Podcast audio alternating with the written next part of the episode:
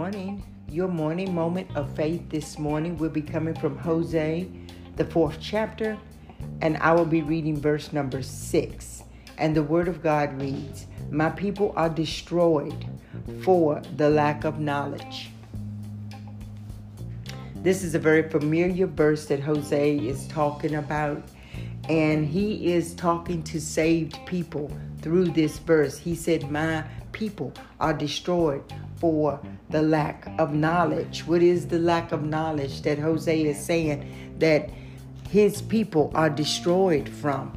It's the lack of knowledge of the Bible, of knowing, understanding, and and living through the word of God that God has given us, the promises that are that's in the word of God that does not change you can lay this book down for months and come back, and the Word of God will still read the exact same. But yet, Christians are dying because we accept sickness and disease as a part of our life, a part of our life when the word of God tells us that it was by Jesus' stripes that we were healed. It's a past tense thing because that is, it's no longer, God is telling us that our healing is already in place. All we have to do is receive that healing from the word. We take that healing from the word. You know, we live we live in debt. We live from paycheck to paycheck. You know, we live with our noses barely above water because we don't trust that God will supply all our needs according to his riches in glory by Christ Jesus. We trust that banks do that.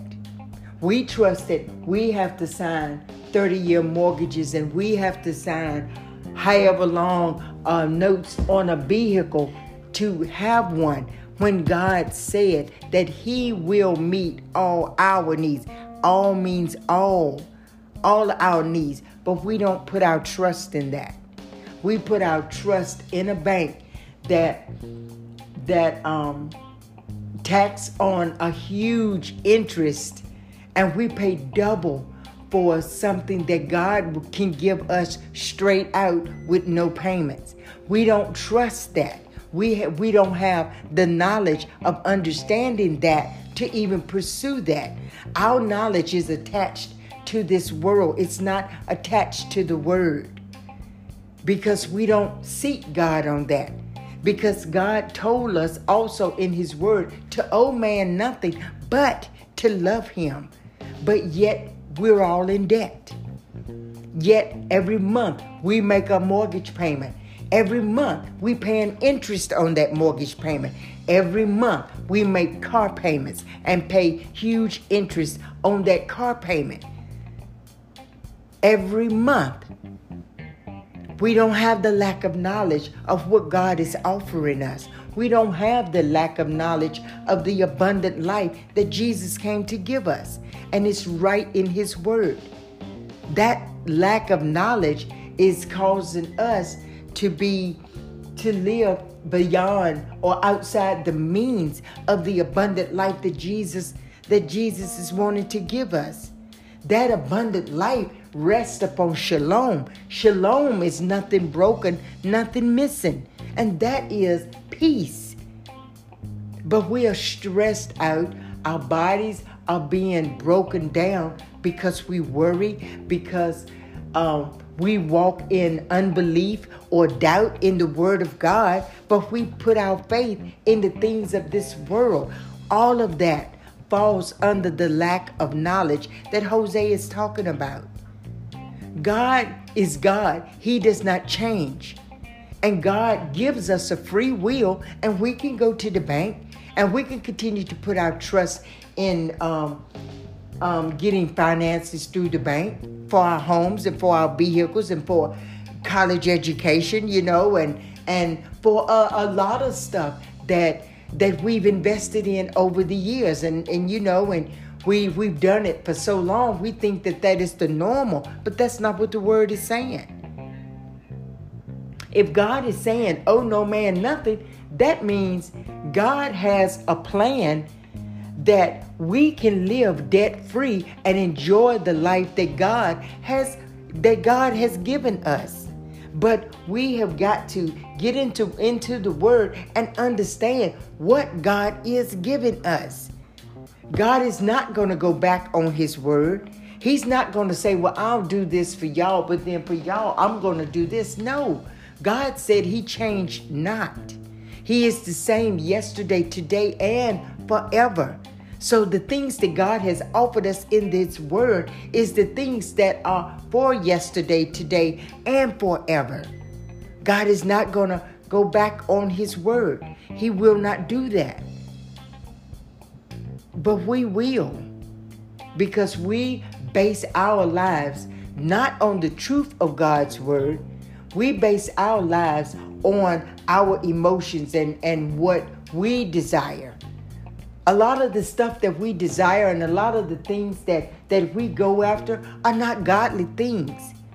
That's ideas that, that we've thought of that we feel that will better our lives. But God has a totally different plan that will completely satisfy our lives. And there's a difference in living a better life and living a satisfied life because God promised us that with long life, He would satisfy us and show us His salvation.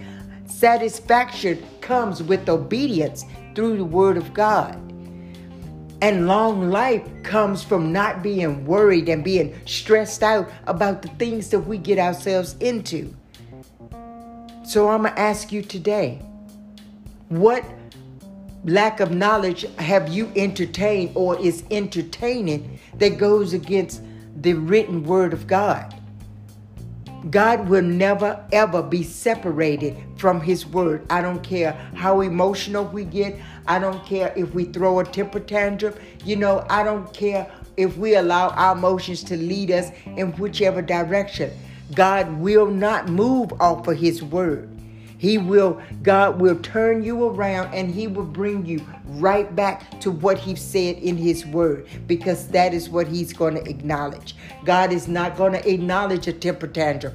God is not going to acknowledge um, a mental meltdown. He's not going to acknowledge that. God acknowledges faith and He acknowledges faith in His Word. That's what God acknowledges. So I want to ask you today what is your lack of knowledge? What area do you have lack of knowledge in? What area are you not trusting God and it has it has you stressed out, it has you worried, it has you walking in unbelief, and it has you walking in doubt? What area is it? What sickness has you accepted on your body that God has already healed? What financial what what financial stress are you walking in that God did not tell you to walk in? The Word of God said that um, the Word of God is true, and the Word of God is, is forever. It's forever. God tells us that the blessings of the Lord maketh rich, and he adds no sorrow unto it. But if we are honest with ourselves, we have a lot of sorrow in our lives for the things that we thought that was best for our lives. But we have sorrow because we did not consult God about it. We did not see if that was part of the plan that God had for our lives. Abundance means abundance. Regardless, if it's finance, if it's health, you know, if it's peace, if it's love, that's what God offered through Jesus Christ. That's what Jesus came to give us is that abundance.